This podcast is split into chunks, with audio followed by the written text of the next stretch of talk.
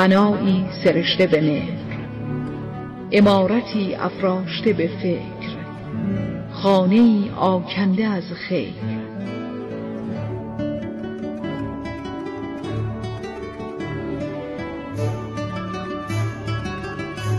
چهل ستون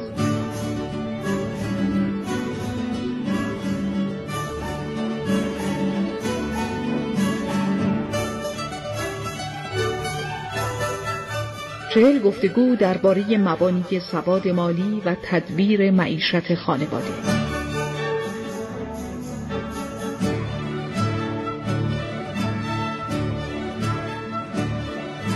کاری از رادیو گفتگو و آکادمی هوش مالی.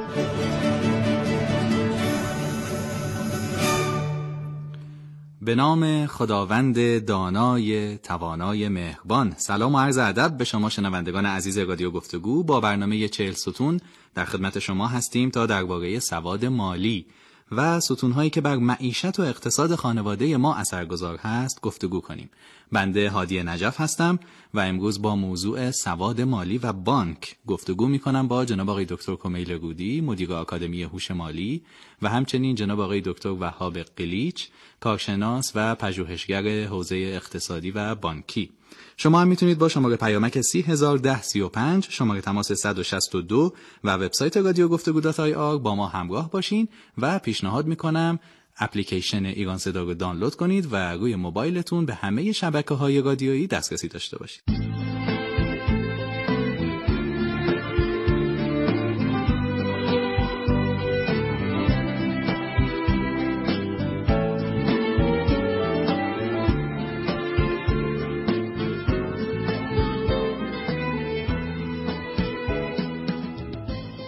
از وقتی بچه بودیم تا همین الان پول و بانک قرین هم بودن.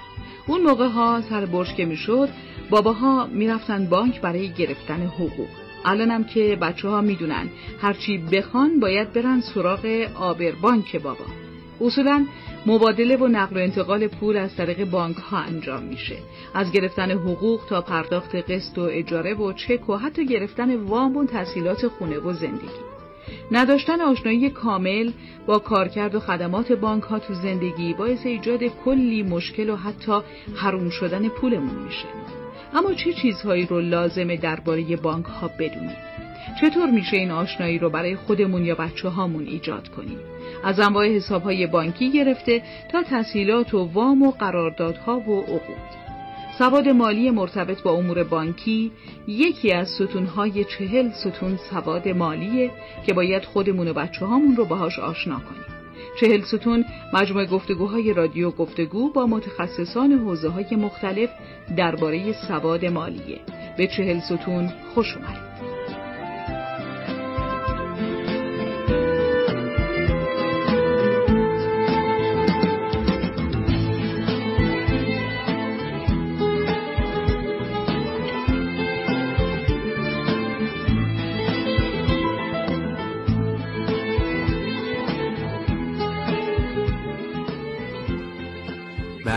به چهل ستون خوش اومدین.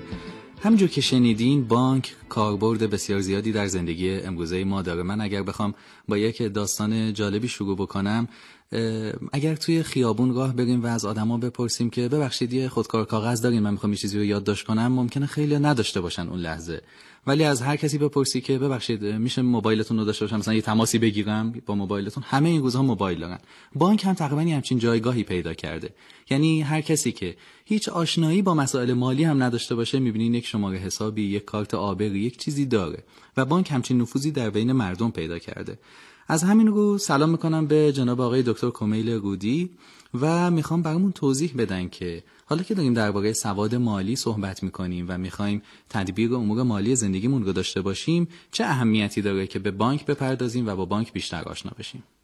سلام خدمت شما جناب آقای نجف و خدمت آقای دکتر قلیچ ارز کنم خدمتتون که سواد مالی شش سرفصل اصلی داره. خرج و پسنداز مدیریت بدهی کاریابی و درآمد سرمایه گذاری مدیریت ریسک و بیمه و در نهایت تصمیم گیری مالی. دو تا از این سرفصل ها یعنی خرج و پسنداز و مدیریت بدهی کاملا مربوط میشه به نهادی به نام بانک. ما اصولا پول هامون رو در بانک نگهداری می‌کنیم. و از همون مبدع خرجش می‌کنیم. یعنی همه خریدهامون همه پرداخت قبوزمون انتقال وجوهمون به دیگران. در واقع شاید ما دیگه الان 80 درصد پولمون هم حتی نبینیم. یعنی فقط صرفا یه عدده که وارد حسابمون میشه بعد اون عدد تخصیص پیدا می‌کنه به خیلی چیزهای دیگه. خب اون طرف اون ماجرا چه کسی داره به ما کمک می‌کنه؟ بانک. یا تو سرفصل مدیریت بدهی ما یک وامی می‌خوایم. یا از یه تسهیلاتی می‌خوایم استفاده بکنیم میریم به بانک مراجعه می‌کنیم و ازشون می‌خوایم که به ما یک سری تسهیلات بدن یا وامی رو در اختیار ما قرار بدن یا اینکه نه به ما قرض الحسنه بدن. تقاضاهای تأمین مالی ما از بانک انجام میشه. اما یا واقعا این نهاد رو به خوبی می‌شناسیم؟ پاسخ من اینه که خیر. ببینید یک راننده لازم نیست که از مکانیکی اطلاع داشته باشه. فقط خوبه که بتونه از اون امکانات ماشین بهرهور استفاده بکنه. کلاج و گاز و ترمز و دنده و چراغ و برف پاکن و اینا رو بشناسه. و تا یه حدی هم بدونه مثلا روغن ماشین کی تموم میشه روغن ترمز چه شرایطی داره این آمپر بنزین یعنی چی؟ یعنی یه کلیاتی رو برای استفاده از این نهاد بدونه. ما یک همچین آگاهی از نهادی مثل بانک می‌خوایم که بتونیم بهرهور ازش استفاده بکنیم. شاید لازم نباشه دقیقا بدونیم مثلا تاریخچه بانک چیه پول کاغذی یعنی چی تفاوتش با سکه های قدیمی مثلا سکه طلا و نقره چیه یا این دوتا چه نسبتی با هم دارن یا الان اصولا پشتوانه برای پولها و اسکناس های ما وجود داره یا وجود نداره یا پشتوانش چیه؟ شاید خیلی اینا برای کسی که می‌خواد سواد مالیشو ارتقا بده ضرورتی نداشته باشه. اما ضرورت داره که کاملا این نهاد رو بشناسه.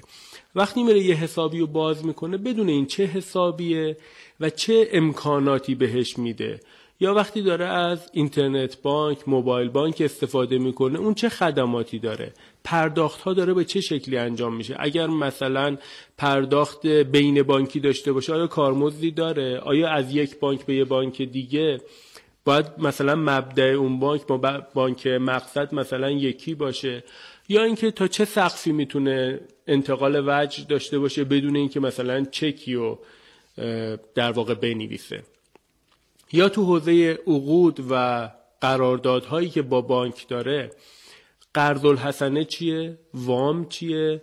و تسهیلات چیه؟ و هر کدوم از اینها چه شرایطی داره؟ این آگاهی ها یک کف قابل قبول از سواد کار با بانک که ما بیشتر تو حوزه خرج و پسنداز و پرداخت ها و مدیریت بدهی با این نهاد تعامل داریم.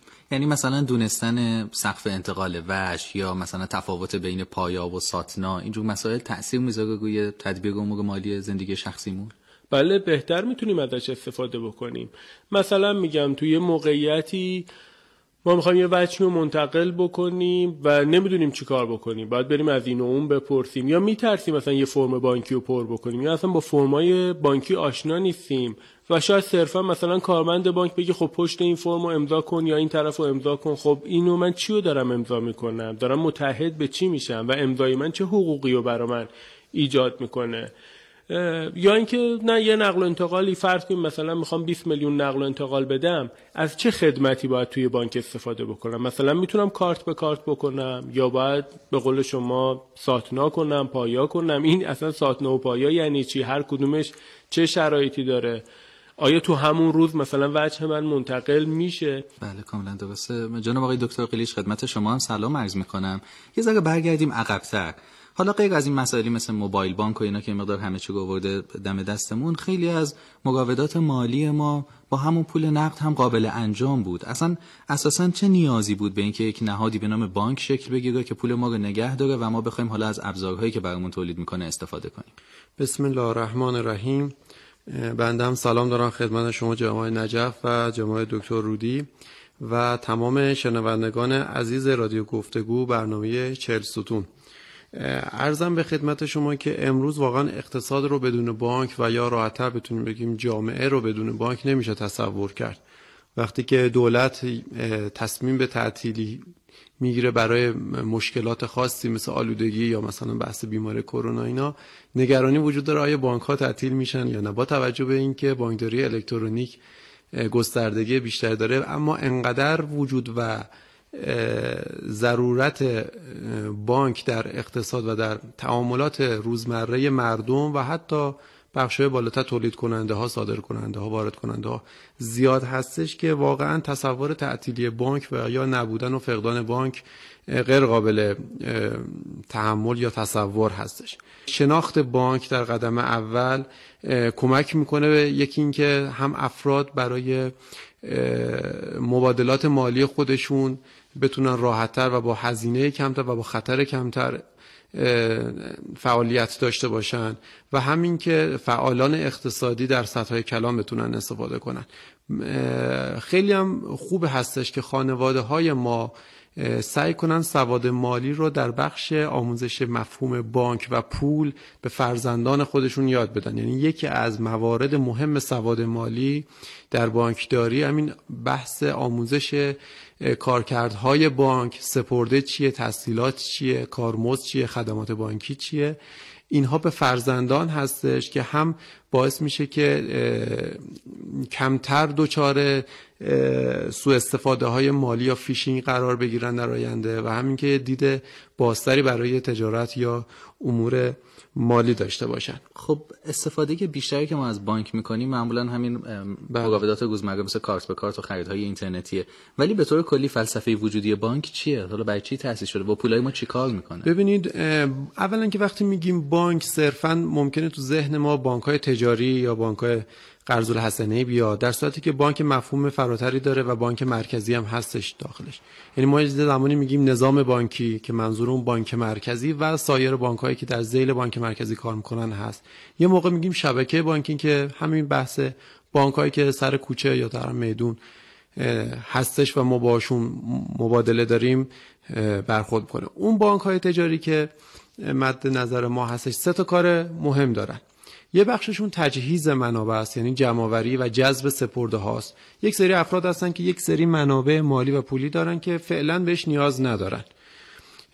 از دست اینها بانک ها منابع رو جذب می‌کنن تجهیز می‌کنن. میشه مرحله اول.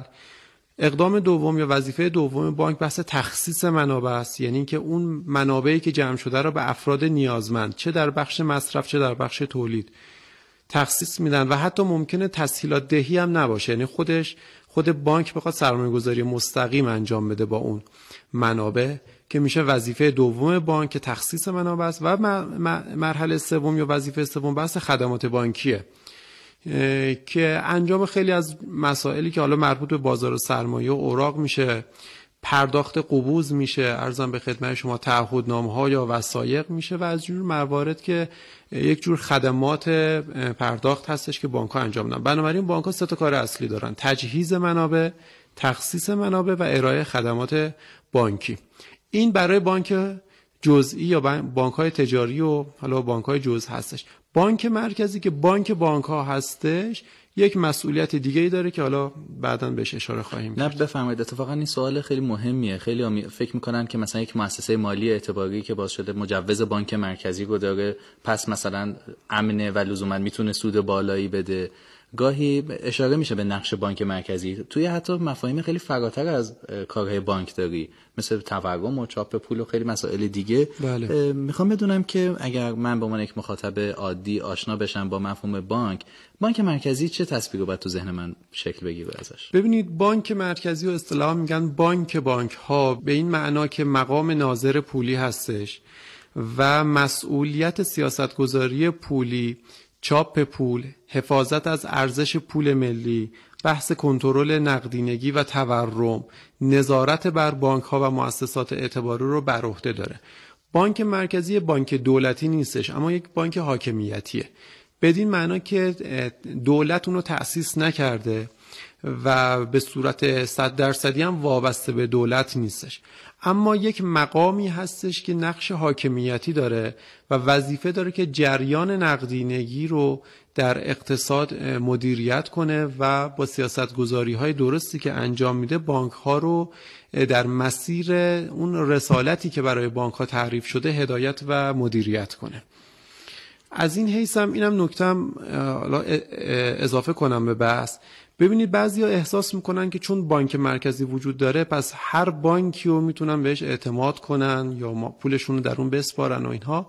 مهم اینه که مردم یا سپردهگذاران دقت رو داشته باشن که بانکی که جذب سپرده می‌کنه مطابق با قوانین بانک مرکزی این کار رو انجام بده. یعنی بانک مرکزی تا زمانی که البته خودش نظارت بر بانک ها داره اما مردم نباید مسئولیت خودشون رو فراموش کنن و در انتخاب بانک برای سپرده گذاری باید بانکی رو انتخاب کنن که مطابق با قوانین و اون نرخهای سودی که بانک مرکزی اعلام می‌کنه کار می‌کنن و فعالیت می‌کنن. جناب آقای دکتر گودی در بحث استفاده از بانک شاید توی بارها گفتم توی سطح استفاده کاربرد روزمره خب ما مثلا حقوقی که می‌گیریم درآمدی که داریم اونجا می‌ذاریم و خرج هم از همون محل تأمین می‌کنیم. اما یه ذره فراتر که بریم پول یه ذره حجمش بالاتر که بره مثلا شکل سرمایه گذاری به خودش پیدا بکنه مفهوم بورس هم میاد وسط.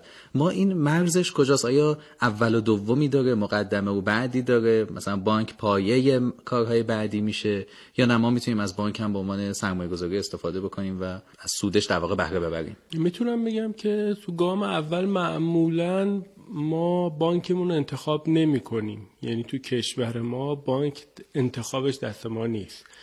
احتمالا مثلا از یه جایی می‌خواستیم تسهیلات بگیریم وامی یا قرضی گفتم پس شما باید اینجا حساب باز کنید. یا محل کارمون گفته خب حساب بانکی من اونجاست ممکنه ما الان هر کدوممون 7 تا بانک رو در واقع حساب داشته باشیم و داریم باهاش کار می‌کنیم.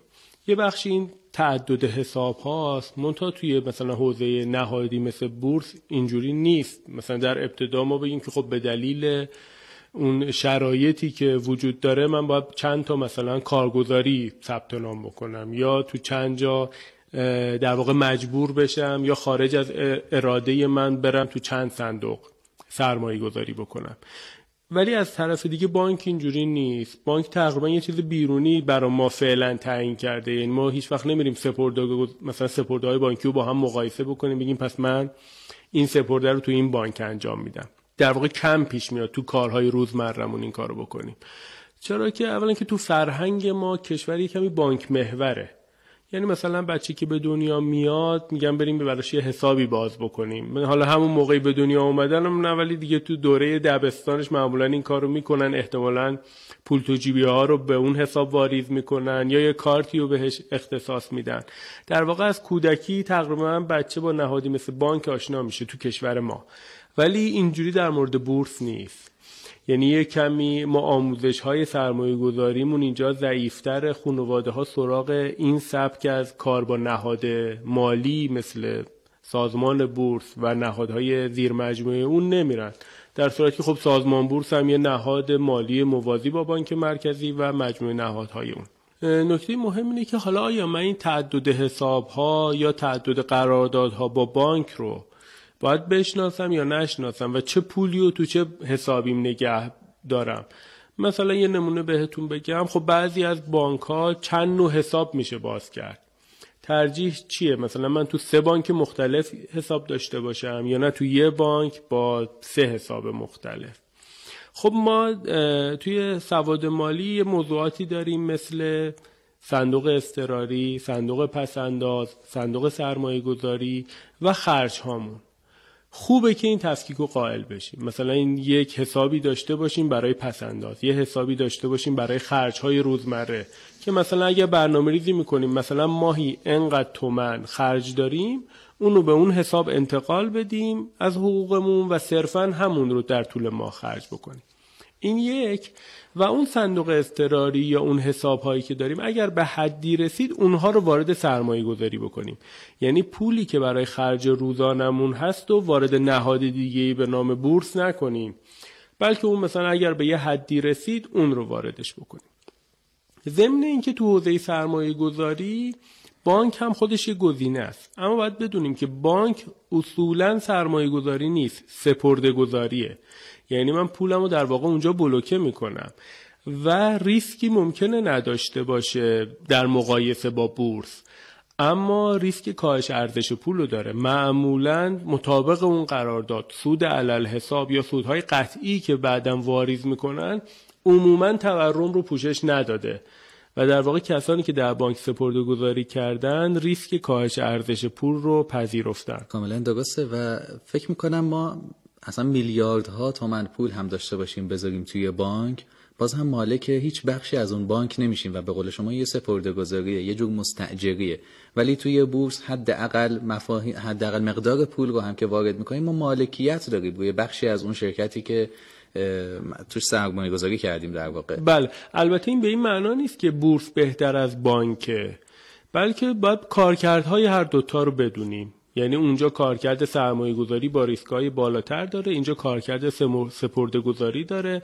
عموما برای استفاده از خدمات مالی ما داریم ازش بهره مند میشیم و اگر تأمین مالی رو می‌خوایم از بانک انجام بدیم باید کاملا آگاهانه باشه که حالا آقای دکتر قلیچ انشاءالله توضیح میدن که بالاخره هر عقدی هر تسهیلاتی اصلا کاری هم به قبر و قیامت و هلیت و حرمتش نداریم.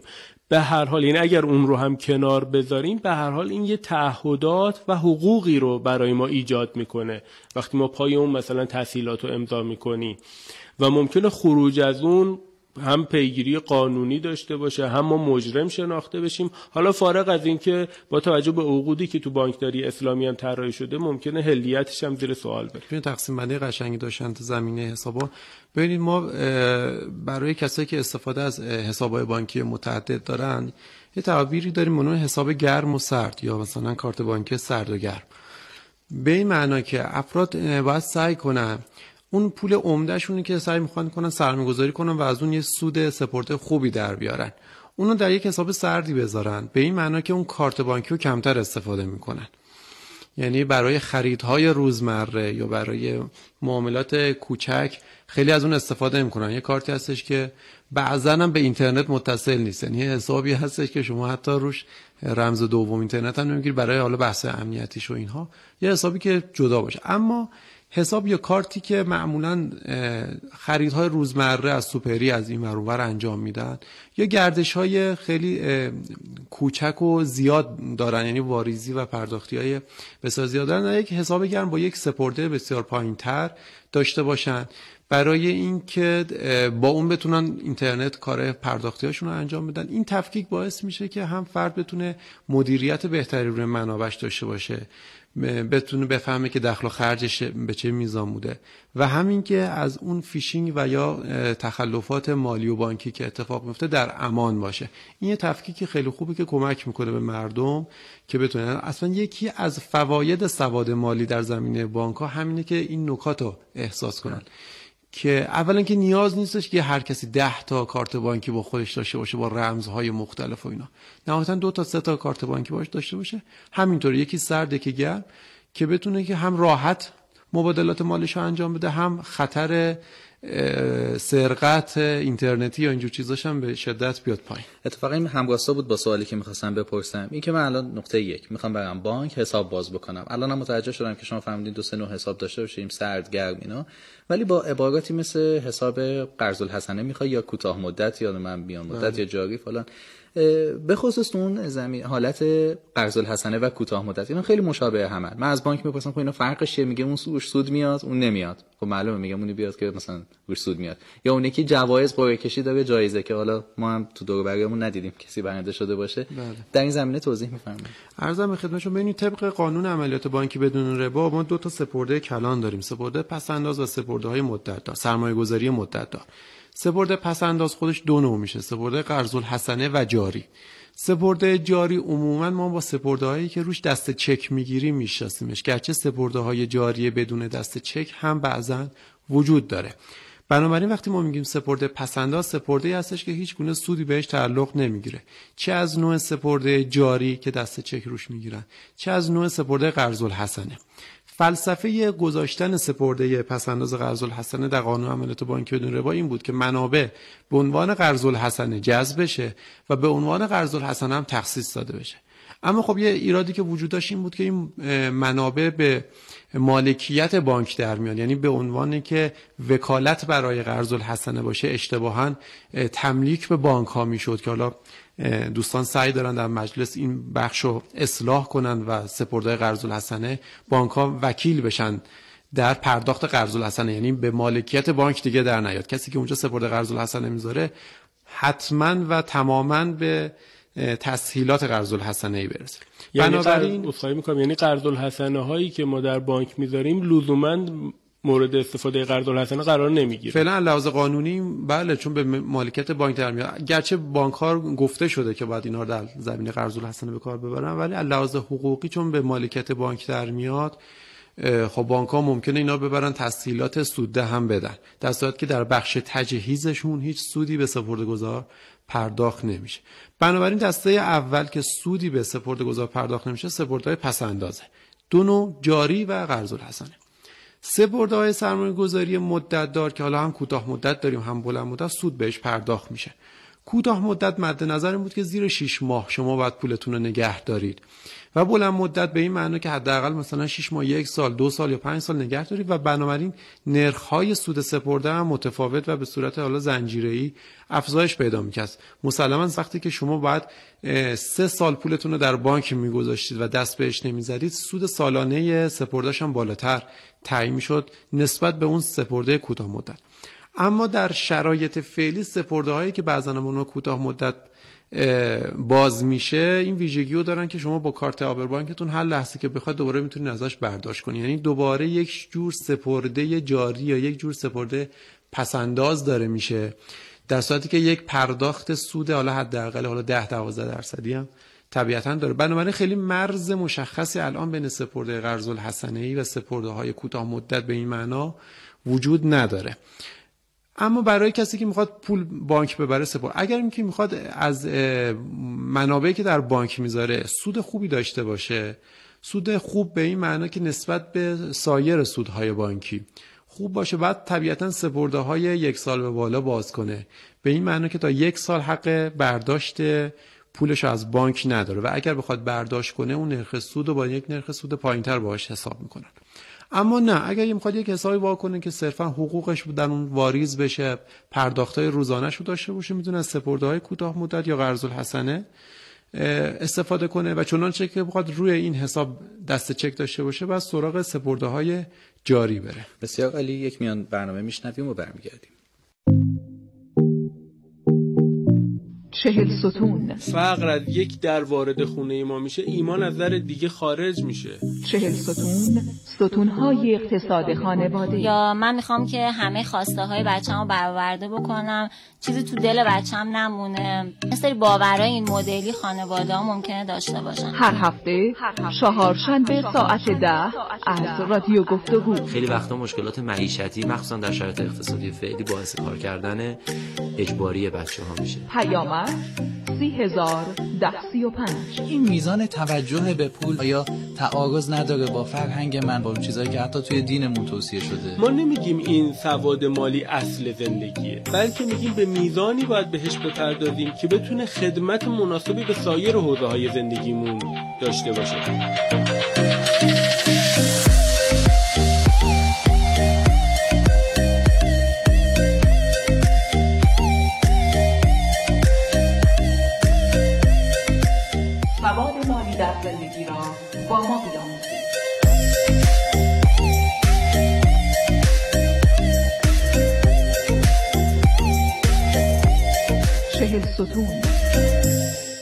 همچنان شنونده چهل ستون هستید. می‌تونید سوالات و پیشنهاداتتون رو با شماره پیامک 301035 شماره تماس 162 و وبسایت رادیو گفتگو آر با ما در میون بذارید. پیشنهاد می‌کنم با نصب برنامه ایران صدا گوشی موبایلتون همیشه و همه جا با همه شبکه های رادیویی رو در دسترس داشته باشید.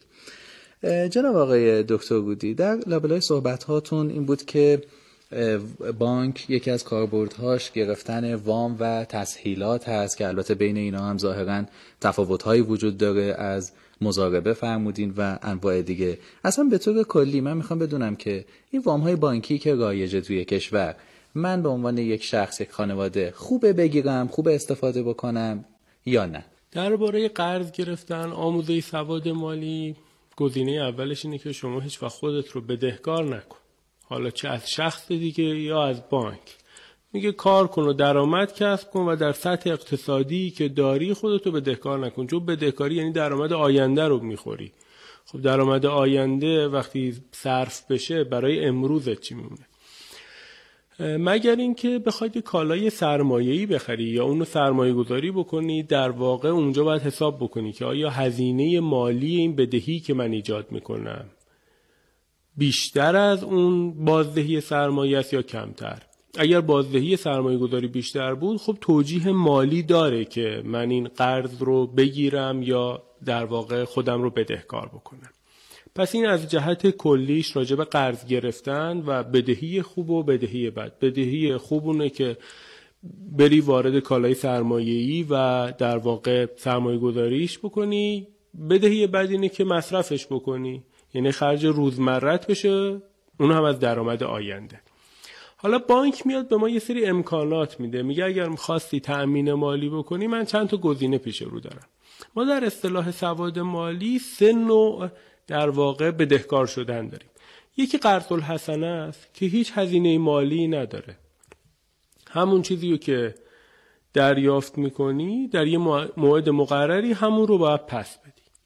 یه اصطلاح دیگه ای داریم وام که در شرایط فعلی بهش کارمزد تعلق می‌گیره. یعنی به هر حال اون نهاد مالی داره یه سری کارمندها داره یه سری هزینه هایی داره. مزد اون کاریو که داره انجام میده با عنوان یک درصدی از اون وام از شما می‌گیره. پس یک قرض که هیچ هزینه مالی نداره. دو که یک هزینه مالی داره تحت عنوان کارمزد. و سومیش تسهیلاته.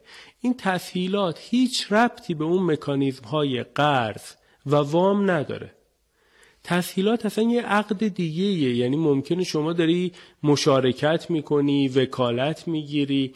این تسهیلات اصلا مثل این نیست که بگیم که خب من رفتم از بانک قرض می‌گیرم. نرخ بهرهشم مثلا 20 درصده.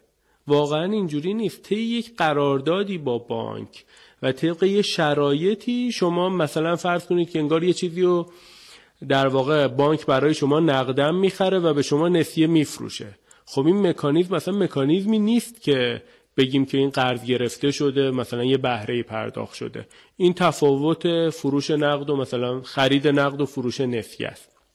منتها ممکنه با درصد بیان بشه. این بیان با درصد به این معنا نیست که خب حالا در اصطلاح بگیم ربا شد یا این نرخ بهره البته توی جامعه یا حتی توی خود کارکنان عزیز بانک ممکنه این اصطلاحات به دقت استفاده نشه و مردم هم انقدر آگاهی نداشته باشن که به دقت این اصطلاحات رو استفاده بکنن. اما این سه نوع تأمین مالی وجود داره. حالا آقای دکتر قلیش بهتر از من توضیح خواهند داد. ولی این سه نوع تأمین مالی ما باید باش آشنا باشیم چون هر کدوم از این تأمین های مالی و بدهکار شدن در اصطلاح عرفیش یه سری حقوق و تعهداتی داره. مثلا اگر من در اصطلاح تسهیلات خود رو بگیرم قانونا و شرعا اجازه ندارم مثلا برم خونم و باهاش تعمیر بکنم. این خلاف قانونی و خلاف شرعی میشه. حالا بگیم که نه من پول بانکو به هر حال پس میدم. نمی‌خوام بگم فقط این موضوع در اصطلاح مال قبر و قیامت اتفاقا اینجا برای امر دنیایی هم استفاده میشه و این عقود به گونه ای طراحی شده که بخش کاغذی اقتصاد کوچکتر بشه و بخش واقعی اقتصاد بزرگتر بشه. اون بخش تسهیلات رو در واقع عرض می‌کنم و هدف گذاری که این تسهیلات داشتن. من جلوتر دوستم از آقای دکتر قلیش بپرسم که چه انواعی وام و تسهیلات وجود داره با توجه توضیحاتی که آقای دکتر گودی گفتن. اما قبلش می‌خوام یه از یه ابهامی صحبت کنم که بر من شکل گرفت.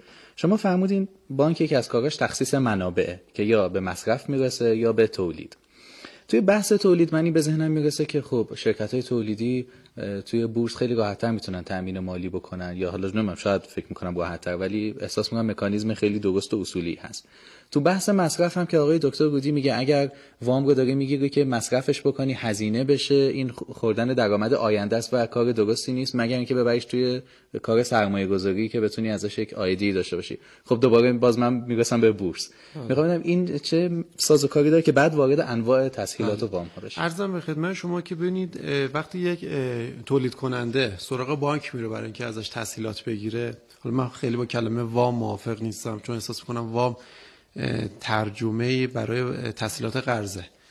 و طبیعتا ما هر تسهیلاتی که روش قرار سود پرداخت کنیم بهش, بهش باید تسهیلات بگیم. وام نباید بگیم چون وام برگردون کلمه لونه و معمولا برای قرض به کار میره نه برای چیزه مثلا اصطلاح وام جواله وام مرابه اینا اشتباهه. تسهیلات مرابه اینا. حالا یه تفاوت هایی داره. ببینید بورس نیاز به طی شدن یک سری مراحل اداری و مالی داره که برای خیلی تولید کننده های کوچیک به صرفه نیست و اصلا امکان ورود ندارن. مثلا یه تولید کننده ای که 100 تا 200 تا 300 تا کارمند داره این طبیعتا ورودش به بورس خیلی منطقی نیست. شاید هم علاوه قانونی هم خیلی هم امکانش براش وجود نداره. بورس بیشتر واسه شرکت های بزرگ که نیاز به جذب منابع یا تامین منابع بزرگ دارن خوبه. بنابراین اقتصادهایی که بانک محور هستند معمولا راحتتر می‌تونن از سیستم بانکی تامین مالی یعنی بورس ما این شکلیه یا کلا تو دنیا همیشه؟ معمولا در دنیا اینطوریه که البته خب عمق مالی اقتصادها هم مهمه. ما در اقتصاد خودمون اقتصاد اون بانک محوره. یعنی روش تأمین منابع مالی برای بنگاه تولیدی از طریق بانک راحتتر و سریعتر انجام میشه. مگر اینکه اون بنگاه بتونه خودش رو بورسی کنه و بتونه تامین مالی کنه که حالا در این یک سال گذشته هم تحرکات خیلی خوبی در بازار سرمایه اتفاق افتاده و این چشمانداز هستش که حتی تولید کننده های متوسط هم بتونن مراجعه کنن و از طریق بورس و فروش سهام. ارزم به خدمت شما که تامین مالی کنن. در زمینه این نکته که فرمودن که بدهی اگر حالا به صورت مصرف باشه یا تولید باشه کدوم بدهی خوب هست و بدهی بد هست ببینید در اقتصادهایی که تورم دارن همه جوره تحصیلات گرفتن به نفع حتی واسه اینکه مصرف باشه. شما وقتی تحصیلات مصرفی می‌گیری یا واسه درمان می‌گیری بنابراین یعنی برای اینکه بخواید از پول آیندهتون استفاده کنی همین الان دارید یک منابعی رو می‌گیرید که در آینده پرداخت کنید. تحصیلات درمان یا تحصیلات آموزشی هستش یا سفرهای تفریحی هستش زیارتی هستش انواع اقسام اینها. وقتی که شما در یک اقتصاد با تورم مواجه هستید طبیعتا گرفتن تحصیلات با نرخ‌های زیر 20 درصد به نفع هستش ولی طبیعتا در منطق و فرهنگ حالا اقتصاد اسلامی ما خیلی مدیون شدن ارزش نیستش و به یک نوع کراهت هم داره قرض گرفتن خصوصا زمانی که آدم وقتی نیازم نداشته باشه یا خیلی استراری توش وجود نداشته باشه. اگر دوست داشته باشید من یک اشاره به انواع تحصیلات داشته باشم بله بله حتما. نه بفهم فقط من یک سوال می‌تونم بپرسم. بین قرض قرض الحسنه و اون قرضی که کارمزد در واقع کسر میشه یا پرداخت میشه این اصطلاح خاصی داره به کار ببریم؟ یعنی ما توی سواد مالی اون بخش رو بهش میگیم وام. یعنی اون چیزی که من باید یه پولی اضافه تر پرداخت بله. بکنم یا اون بخش کم ببینید تحصیلات دو نوعه. که وام یک بخشی از این قرار می‌گیره. یه تحصیلات این هستش که شما هیچ سودی پرداخت نمی کنید فقط کارمزد می‌دید. کارمزد هم معمولا 4 درصد و به کمتر.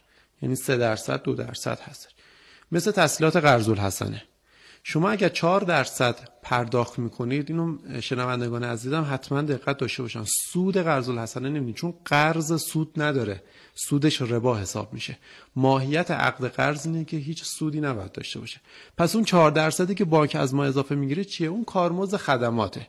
اون پول کارمندی که تو شعبه میشینه اون پول سیستم الکترونیکی که برای شما ارزم به خدمت شما که تصویه می‌کنه اقساط و پرداخت می‌کنه کارمزدهای بانکی حساب میشه. خب چقدر درصده؟ خب یه مبلغ ثابتی باشه. خب یک درصدی از حجم تسهیلاتی که به شما پرداخت میشه دیگه. حالا به وضع یک میلیون تومان قرض اصلا نمی‌دونم به یکی 100 میلیون میده 50 میلیون میده یه درصدی نسبت به اون.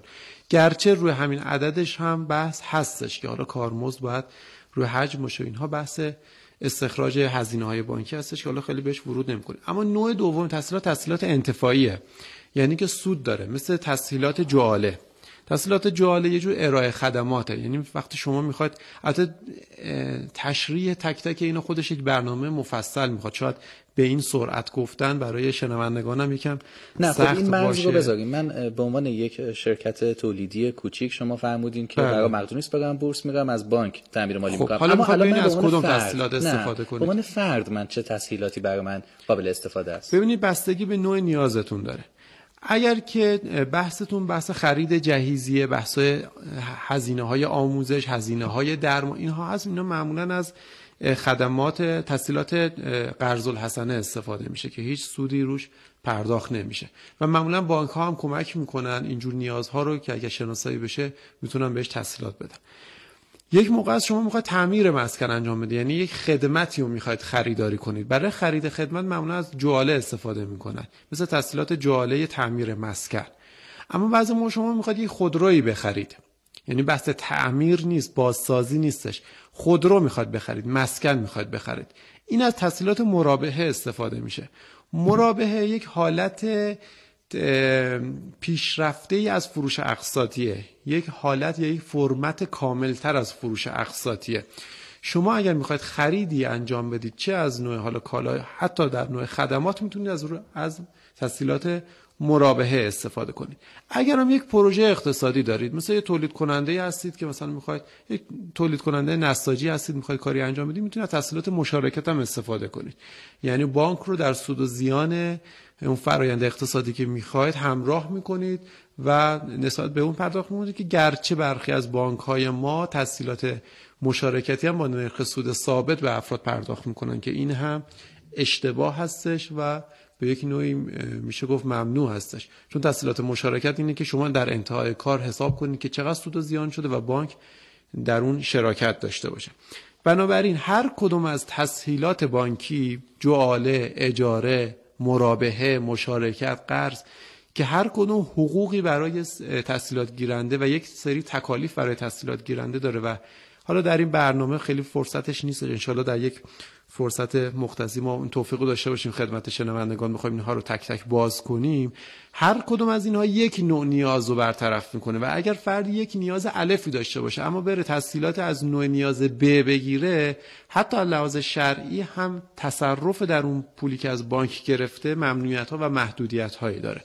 بنابراین بهتره که متناسب با اون نیاز افراد مراجعه کنن تسهیلات خاص اونو بگیرن.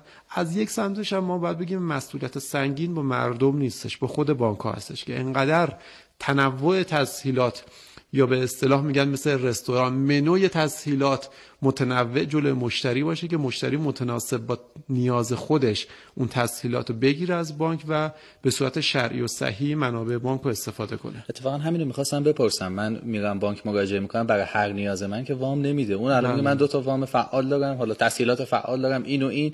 بعد من می‌بینم خب من در هر صورت الان می‌خوام مثلا خونه بخرم. بله متاسفانه متاسفانه این مشکل وجود داره. یعنی بعضی موقع شما یک بیمار دارید و بعد عمل جراحی فوری انجام بشه مراجعه می‌کنید. بانک بانک ممکنه شما میگه بیاد من تسهیلات جاله تعمیر مسکن بهت بدم.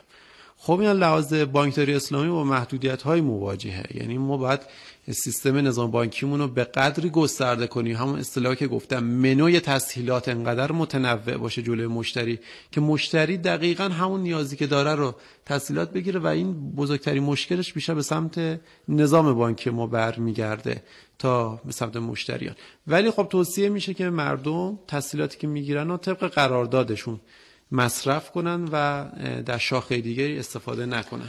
بله متشکرم از شما. جناب آقای گودی بفهم بله من یه نکته ای داشتم. اینکه حالا مطابق با اون کمیته فقهی که در بانک مرکزی هست یه عقودی طراحی شده و اون شبکه بانکی موظفن از اون پیروی بکنن. و میگیم مردم هم آگاه باشن با همون نیت و در همون مورد از تسهیلات استفاده بکنن. حالا شما به عنوان کسی که بیرون از این ماجرا به عنوان یک پژوهشگر حوزه بانکی و اقتصادی می‌خواستم ازتون بپرسم که خب در مکتوب و حالت طراحی شده به فرض اینکه مورد توافق و شرعی و قانونی هم هست. اما تو واقعیت چقدر بانک ها دارن اینو اجرا می‌کنن؟ یعنی مثلا وقتی میگه سود سپرده مثلا کوتاه مدت علل حساب واریز میشه. آیا واقعا یه روزی حساب می‌کنن و قطعی و کم و زیاد بکنن؟ این از طرف بانک. و از طرف مردم هم چقدر مردم آشنان یعنی چقدر این تجربه وجود داره که آیا این تسهیلاتی که گرفته شده واقعا در موردش مصرف شده و تو همون مکانیزم بوده یا اصلا افراد آگاه بودن؟ آیا پژوهش های مطالعاتی که این هر دو طرف ماجرا رو نشون بده داریم؟ و مثلا وجود داره که در واقع یه جورایی سواد مالی مردم رو در حوزه بانک میسنجه. بله دقت داشته باشیم. این که بخوایم ادعا کنیم که هم در بخش پرداخت سود علل حساب به صورت اون نکته دقیقی که در قانون بهش اشاره شده و رعایت اصل وکالت نزد بانک ها و هم در بخش تسهیلات. اگر این ادعا داشته باشیم این به صورت کامل در نظام بانکی کشور ما اجرا میشه خب دور از پذیرش هستش. اما در سالهای اخیر فعالیت خیلی خوبی از بود نظارت شده.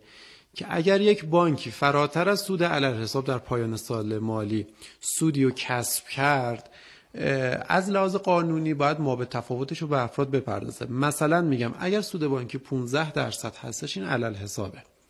به این معنا که بانک وکیله مالک نیستش وکیل هستش. سپرده افراد و سپرده گذاران رو جذب می‌کنه. با اونها یا تخصیص منابع از نوع تسهیلات به مردم میده یا تو سرمایه گذاری مستقیم یا بنگاهداری می‌کنه. با منابعی که خود بانک هم میاره از جانب سهامداران یعنی به صورت مشاعی اینها رو استفاده می‌کنه. حالا در انتهای سال مالی حساب می‌کنه اینه این شده 17 درصد سود اومده 15 درصدش که ماهانه حالا به صورت یعنی سود سالانه به صورت ماه ماهانه پرداخت کرده. اون دو درصد موظف هستش که بانک بپردازه. اما اگه زیر 15 درصد بانک سوداوری داشت از اون منابع مثلا 13 درصد داشت بانک معمولا اینجا اون دو درصد رو هبه می‌کنه. یعنی میگه آقا من درسته. آقای سپرده گذار خانم سپرده گذار شما پولی که نزد من گذاشتی 13 درصد بیشتر سود نتونستم ازش انجام بدم. حالا یا وکیل خوبی نبودم واسه شما یا شرایط اقتصادی به یه نحوی بود که نشد. حالا به هر دلیلی 13 درصد اومد. من هیچ وقت نمیام بگم دو درصدی که به دادم بیا برگردون. اضافه. معمولا از جیب سهامدارا یا از جیب منابع بانکی به جیب سپردهگذاران هبه میشه. حالا آیا بانک ها اینو رعایت می‌کنن یا نه؟ اولا که باید بگم که اینطوری نیستش که ما بگیم اکثر بانک ها بالای 15 درصد میارن و یه مازادی میارن. با توجه به مطالبات معوقی که وجود داره در نظام بانکی ما و بحث تسهیلات تکلیفی و اینها معمولا کمتر از این 15 درصد هم در میارن بلکه باید یه چیز عجیب بذارن. اما خیلی از بانک ها هم هستش که بالای 15 درصد در میارن. موردهای بسیار زیادی هم وجود داشته که بانک ها ما به تفاوتش رو به سپردهگذاران پرداخت کردن. خیلی ممنونم. متاسفانه به پایان برنامه نزدیک شدیم. می‌خوام از شما آقای دکتر گودی خواهش کنم که یک موضوعی رو خیلی کوتاه توضیح بدیم ما توی سواد مالی یک مبحث خیلی جذابی داریم تحت عنوان الگوهای خرید. و یکی از الگوهای خرید نادرستی که در سبک زندگی مالی وجود داره الگوهای خرید ناشی از تبلیغات بازاریابانه است. یعنی مثلا ما وارد یک فروشگاهی میشیم میگه که اگه دو تا بخری سومیشو رایگان می‌بری یا اگر این محصول ببری فقط تا 24 ساعت برنده این هم فلان میشی قرعه کشی داره. و ما رو تحریک می‌کنه که یک تصمیمی بگیریم قبل از اون روش آگاهی نداشتیم و هیچ برنامه‌ریزی نداشتیم. می‌خوام در مورد این شیطنتی شاید بتونم بگم شیطنتی که بانک ها انجام میدن. باز روی همین بحث جوائزشون یا انقدر تراکنش اگه داشته باشی به اینجا می‌رسی باشگاه مشتریان داری. من به عنوان یک فرد توی خانواده چقدر باید تحت تاثیر این مسائل قرار بگیرم؟ چون گاهی اتفاقا فکر می‌کنم به نفعه یعنی خب من اگه قرار خرید بکنم بذار از این کارت بخرم که درصدش هم برگرده به حسابم. یا نه دارم گول می‌خورم. ببینید الگوهای بازاریابانه خرید در واقع ما پیشنهادم این بوده که در سواد مالی ازش سر بپیچید. یعنی مطمئن باشید که این شانس دوباره میاد در خونه شما رو می‌زنه. اینجوری نیست که بره. اصلا کار بازاریابا اینه که تک تک خونه های مردم رو بزنن و این محصول رو بهشون معرفی بکنن. حالا چه این در حوزه بانکی باشه یا در حوزه کالا باشه. پس ما سرپیچی از این الگو رو پیشنهاد می‌کنیم تو سواد مالی. میگیم نباید در واقع تصمیم شما متأثر از این الگوهای هیجانی یا در واقع تحریک احساسات باشه. حالا این می‌تونه حتی جایزه باشه یا امتیاز باشه یا باشگاه مشتریان باشه. چون به هر حال نفعی که اون طرف مقابل می‌بره همواره بیشتر از نفعیه که فرد استفاده کننده می‌بره. ولا اون این کار انجام نمی‌داد. اون هزینه های تبلیغاتش هم وارد ترازنامهش میشه و به هر حال سودش رو در نهایت شناسایی خواهد کرد. اما یه نکته مهم دیگه که جدیدا تو کشور ایجاد شده کارت اعتباریه. ما توی سواد مالی میگیم که نسیه نخرید درآمد آینده است خودتون رو بدهکار نکنید. خوردن از درآمد آینده است. و اینکه شما رو نگران می‌کنه چجوری باید پرداخت بکنید. البته عقدی که روی این طراحی شده برای کارتای اعتباری قطعا متفاوت با اون چیزیه که قرض و سودیه که در خارج از کشور وجود داره. اما به هر حال شما باید این پول رو از آینده پرداخت بکنی. یعنی همون شرایط بدهکار شدن رو در کارتای اعتباری هم داری. این نیست که مثلا اول ماه بری اعتباری خرید بکنی بعد دیگه ببخشم بهت. نه اینو باید در ماهای آینده پرداخت بکنی. و همون ویژگی هایی که در بدهکار شدن هست در این هم هست. خوردن درآمد آینده نگرانی از باز پرداخت ناتوانی در باز پرداخت عواقب عدم باز پرداخت همه اینا شاملش میشه. بنابراین حتی کارت های اعتباری هم که الان در واقع داره رواج پیدا می‌کنه رو باید یه کمی با نگاه بدبینی بهش نگاه کرد و زیاد سمتش نرفت. البته من یه نکته خیلی کوتاه چون وقت برنامه‌تون هم تموم شده. من حالا برخلاف نظر آقای دکتر رودی بسیار موافق هستم که بانک ها در ارائه خدماتشون. و در اون وکالتی که از سپرده گذاران هستن خدمات متنوع ارائه کنند. ولی تا زمانی که بانک متحد به اون حرفاش هستش و متحد به قولهایی هستش که داده و طبق قانون رفتار می‌کنه هیچ ایرادی نداره. هرچی متنوعتر خدمات بهتر سریعتر و مطمئنتر بهتر. انواع اقسام طرحهای نقره‌ای طلا اینها بذارن.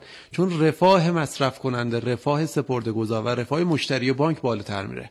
هرچی که در راستای قوانین و در راستای کمک به ثبات اقتصادی و جلوگیری از بحران اقتصادی باشه ولی رفاه مصرف کننده و مشتری رو بالا ببره پذیرفته هستش و من بسیار استقبال می‌کنم که بانک ها اتفاقا طرحهاشون رو متنوع تر بله کاملا درست هست. فکر می‌کنم مرزش اینجاست که باید ببینیم اون هدف و دلیلی که ما رفتیم بانک که یه کاری رو انجام بدیم یک حسابی رو باز بکنیم چی بوده؟ بله. بعد ببینیم اون طرحی که بانک داره داره کمک می‌کنه به این هدف من یا نه؟ داره منو دور می‌کنه می‌بره توی هدف دیگه که به نفع در واقع خودش هست. این جه... از این جهت بود که باید مواظب باشیم فکر می‌کنم. خب به پایان برنامه چهل ستون رسیدیم. در این قسمت گفتگو کردیم درباره بانک انواع حسابها وامها تسهیلات و نقشی که بانک در زندگی شخصی ما داره. از آقای دکتر کمیل رودی ممنونم که در استودیو حضور داشتید و همچنین جناب آقای دکتر وهاب قلیچ کارشناس و پژوهشگر حوزه بانک. این برنامه توسط گروه اقتصاد رادیو گفتگو با حمایت علمی آکادمی هوش مالی تهیه شده. بنده هادی نجف به اتفاق سایر همکارانم تهیه کننده سرکار خانم آقازاده صدا بردار خانم ایسازاده و هماهنگی خانم محسن زاده از شما شنونده های عزیز چهل ستون خدافزی می‌کنم.